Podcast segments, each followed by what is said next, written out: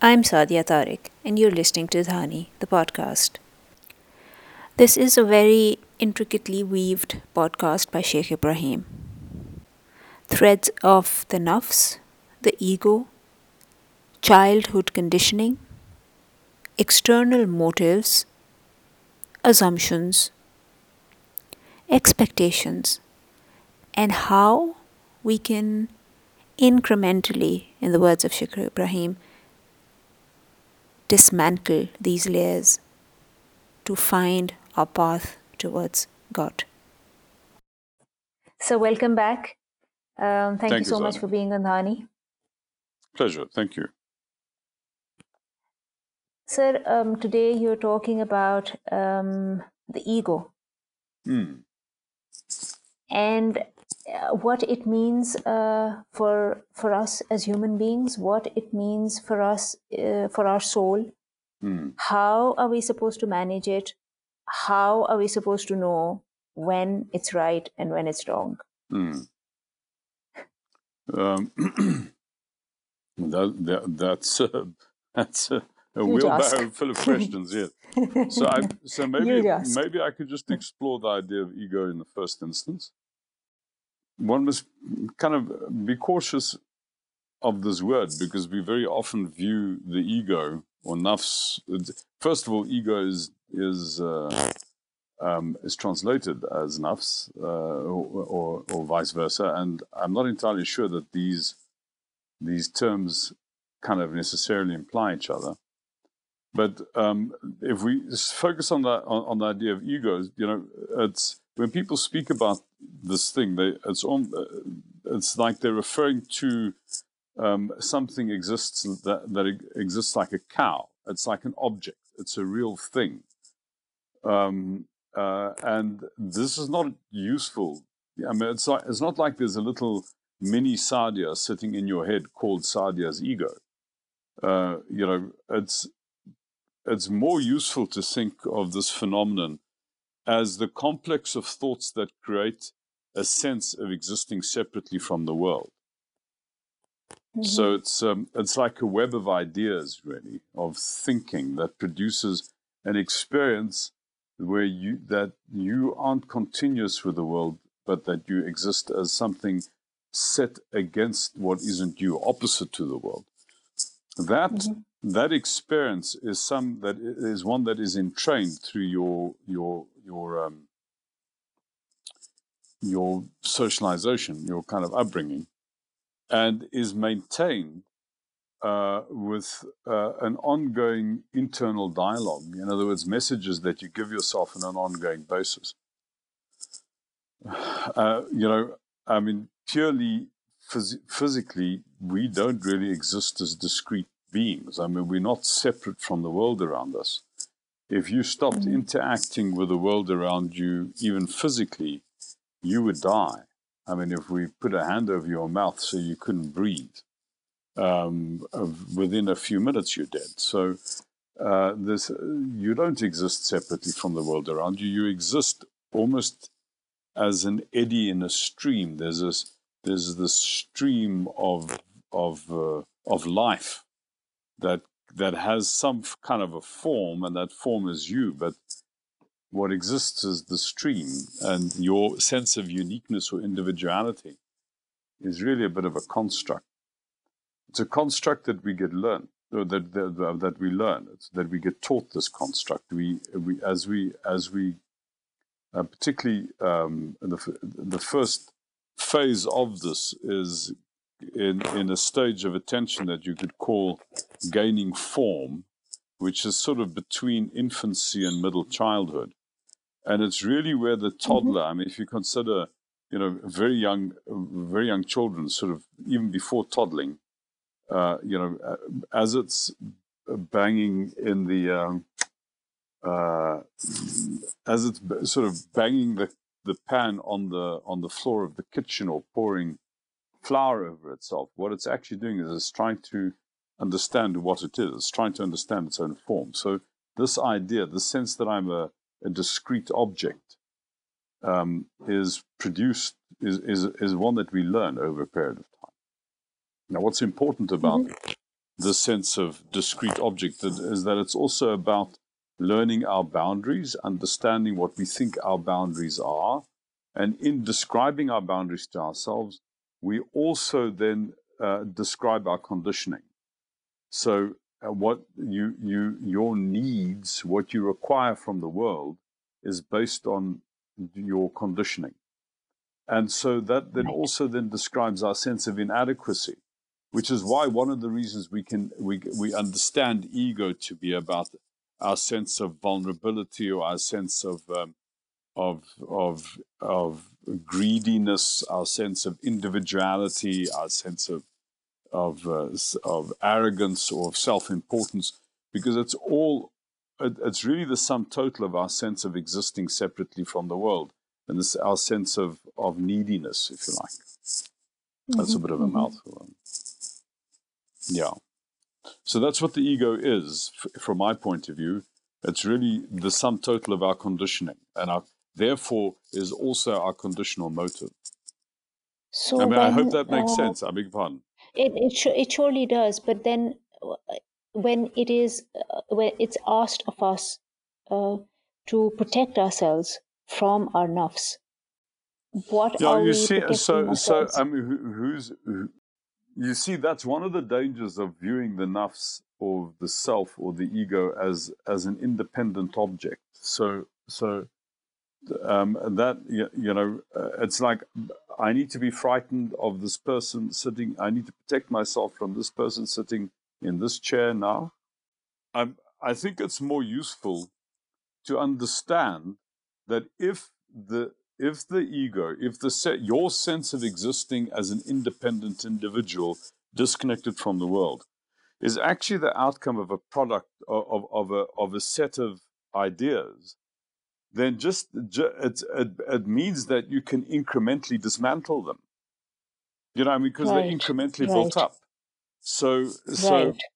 so let's say, for instance, that you know what makes Sadia Sadia. If uh, so, so uh, let's assume we're both we're sitting on a plane going somewhere, and we're both bored because the in-flight entertainment system is broken. So we start to chat. You know, just kind of, and and you describe. We introduce it ourselves to each other. So I tell you a bit about myself. You tell, what are you likely to say about yourself? I would say that I'm a mother of two. Right. Uh, and I um, am a yoga teacher. Right. And I have a well-being podcast, and I live in the UK. Right. Okay. Well, that's good enough. Now, everything. So, so, so everything that you say about yourself, Sadia, is actually more a statement about what you're not than about what you are. I mean, right. Every single assertion you make excludes a whole universe of possibilities. Like, for mm. instance, if you're a mother of two, it means you're not a mother of seven or a mother of one. Um, right. By saying you're, the, you're a mother, that's already identifying a gender. In other words, you're a woman and you're not a man. It means that you're a very particular kind of a woman, a woman who's had children. Um, uh, you know, so um, if you say you have a, a wellness um, uh, uh, podcast, that means you don't have a DIY podcast or a, you know or a hunting podcast. Or in other words, you every single thing you say about yourself excludes a whole universe of possibility. Sure, you know? sure. You're saying yeah. infinitely more about what you're not than what about what you are. Every articulation of identity is a statement of exclusion more than right, a statement of inclusion. Right, These statements right. of exclusion are basically producing your set of boundaries of your life, who you think you are. Mm-hmm. Now, that mm-hmm. complex eventually becomes like a cage. You know, it becomes mm. because what's interesting about this complex is that every one of those things have a definite character. First of all, it's linguistic. I mean, you know, you need a language that carries the the word um, uh, uh, lifestyle uh, podcast or woman or or, or, or mother or you, you, know what I mean. So uh, these things are sure. all carried in language, and they're all and they're all based on things that you're repeating to yourself all the time. It, and mm-hmm, what's mm-hmm. the second thing that's true about these ideas that you're repeating to yourself all the time is they're all bi- biographically rooted by definition. You know, Right. Yeah. Um, so that it happened in the past. And so your who you think you are, it basically creates a web of exclusions which defines your conditioning. And that, that conditioning is obviously based on your, your history, your personal history. That Mm, mm, conditioning also describes your conditional motive.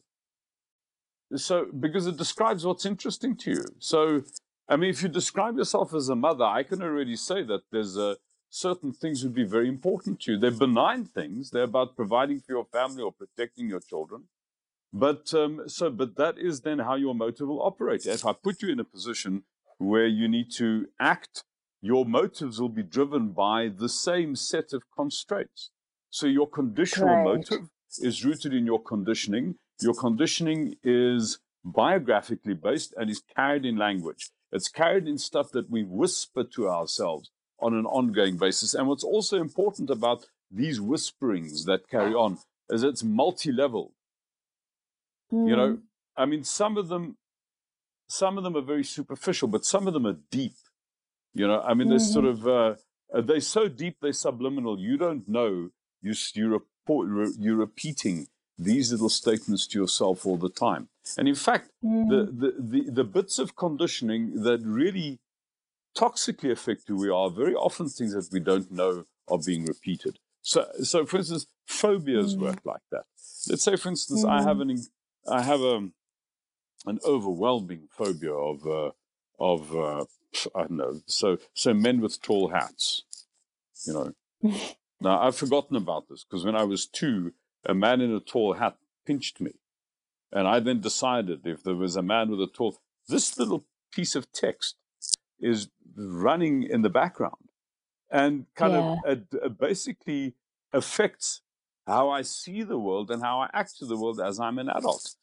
Without, Mm-hmm, I see a man in a tall hat and I get all fidgety and uncomfortable. I have no idea why, but it's there. So this, the conditioning that produces who we think we are, that then is, is turns translates into what we think we need from the world, our conditional motive. Mm-hmm, mm-hmm. Now, you can't take that whole thing and make war on it. Right. Because, because that, I mean, that is a recipe for madness because your conscious identity is a product of all of these things.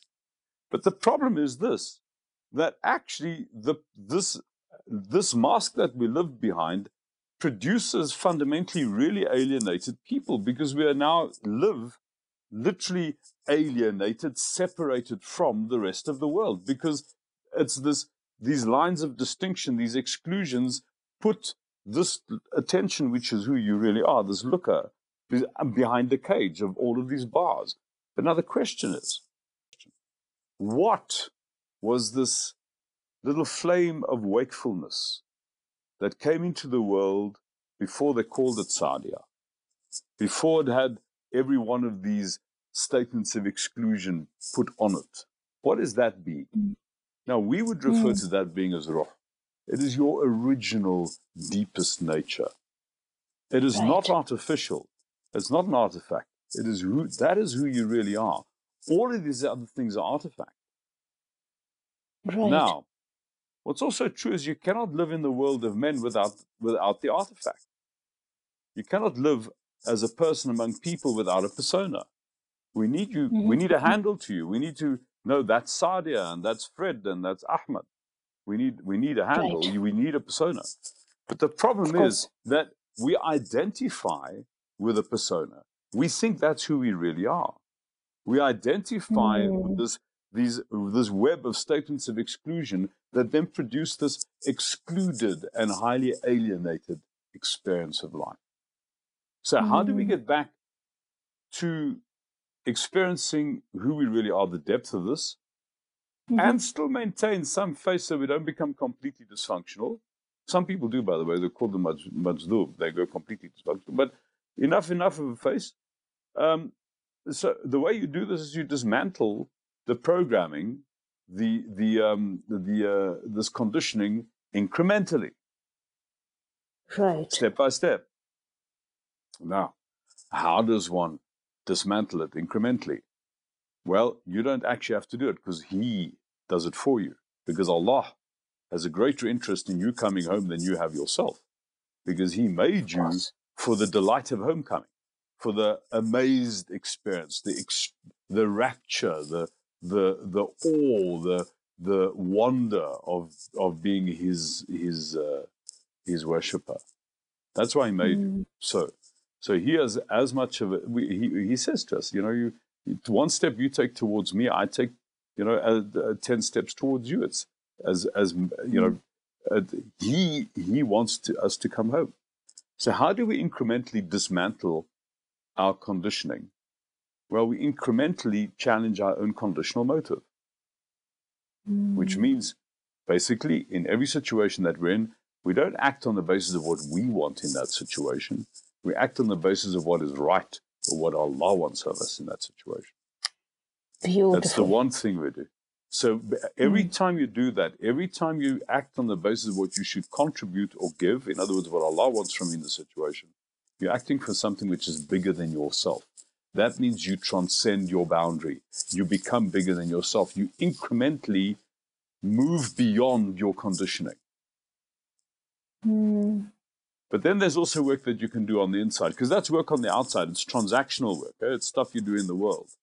There's work that you can do on the inside and th- that work is really about all of the practices of, of all inner traditions, actually, because they're all about quietening your internal dialogue.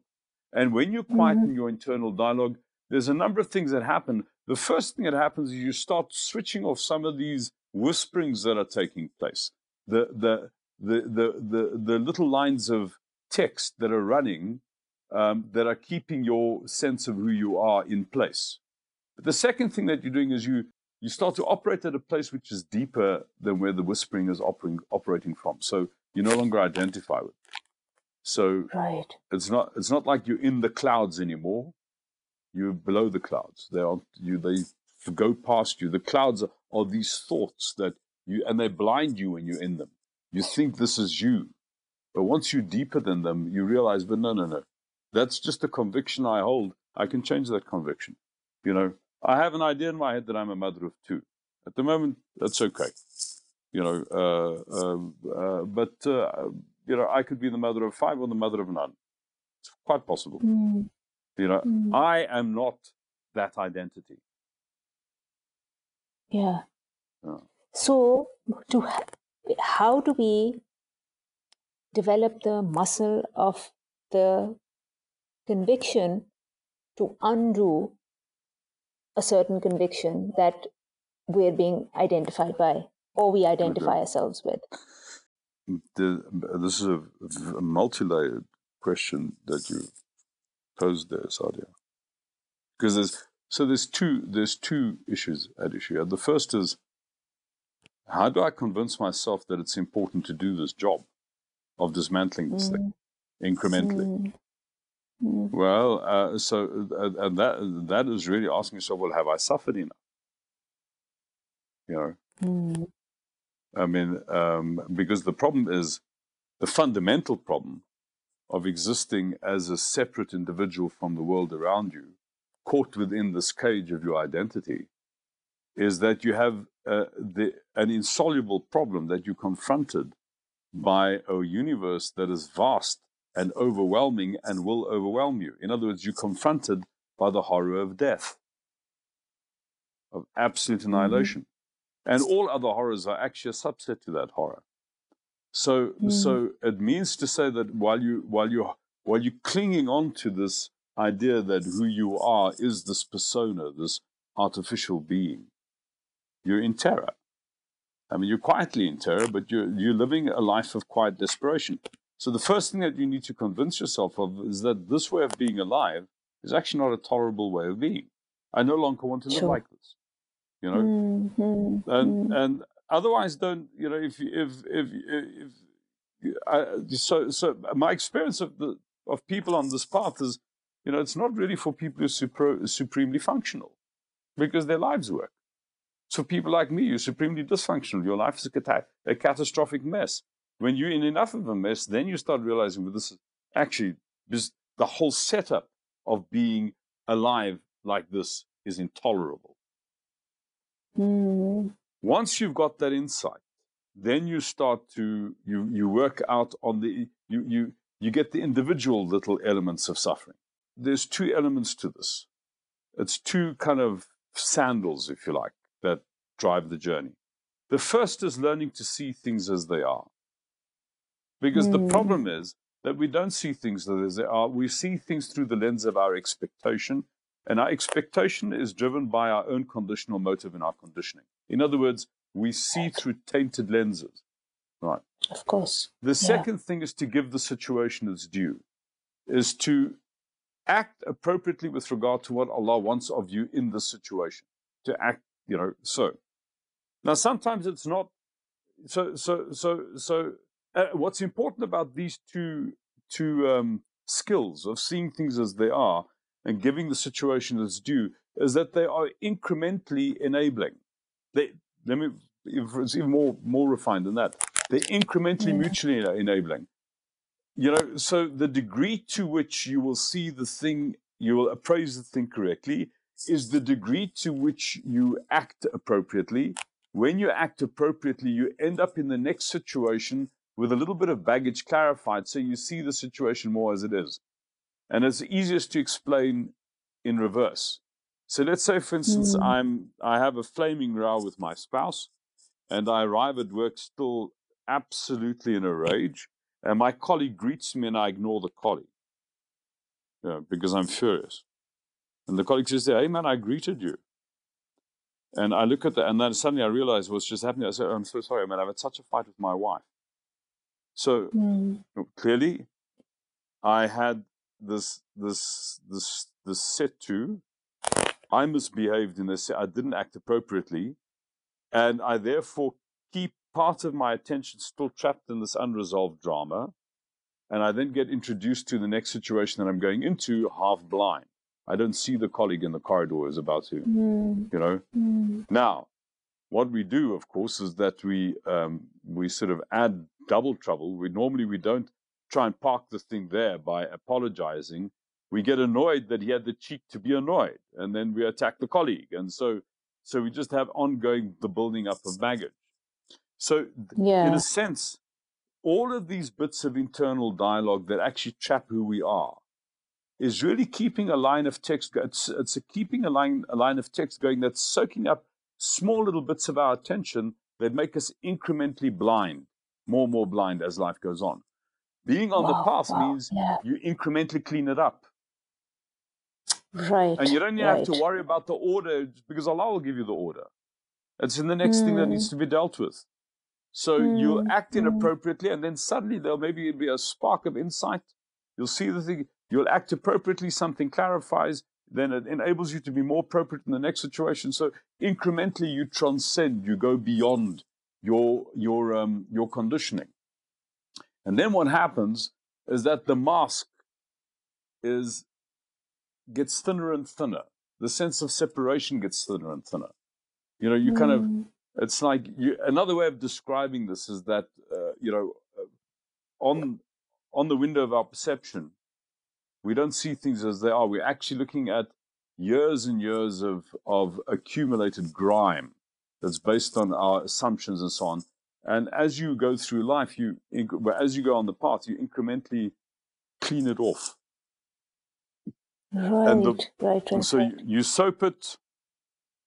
The the taking the next step appropriately is the is the using the water to wash off that layer.